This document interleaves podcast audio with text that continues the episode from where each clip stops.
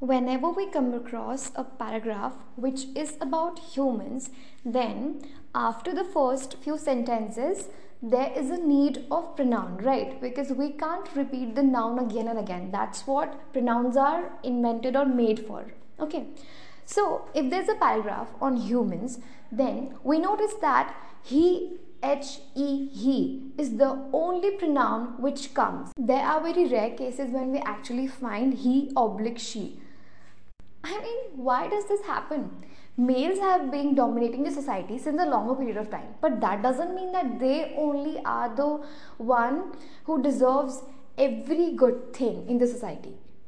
Humans are divided into different categories on the basis of gender, right? There is female, there is male, and there's a third gender. So, why are we continuously and perpetually ignoring the third gender and females? Is it right to do so? And if you think it is, then explain why.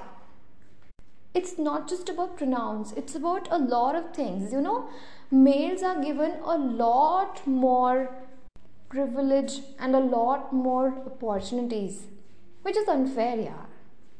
When we talk about feminism, so I think it's not a single topic, it covers a lot of other aspects.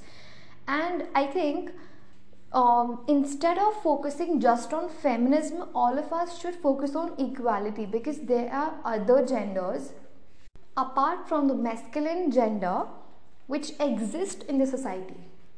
Like, for God's sake, yeah, this is not a jungle or a forest where only the one who is powerful or the one who is strong will rule. No, each and everyone has equal right.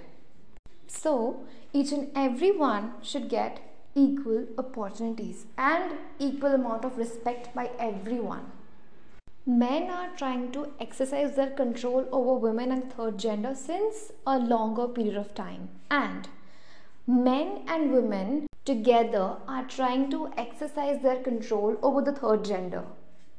It's happening since long duration and now it needs to have a full stop. We need to put a full stop over this conventional and conservative practice, right?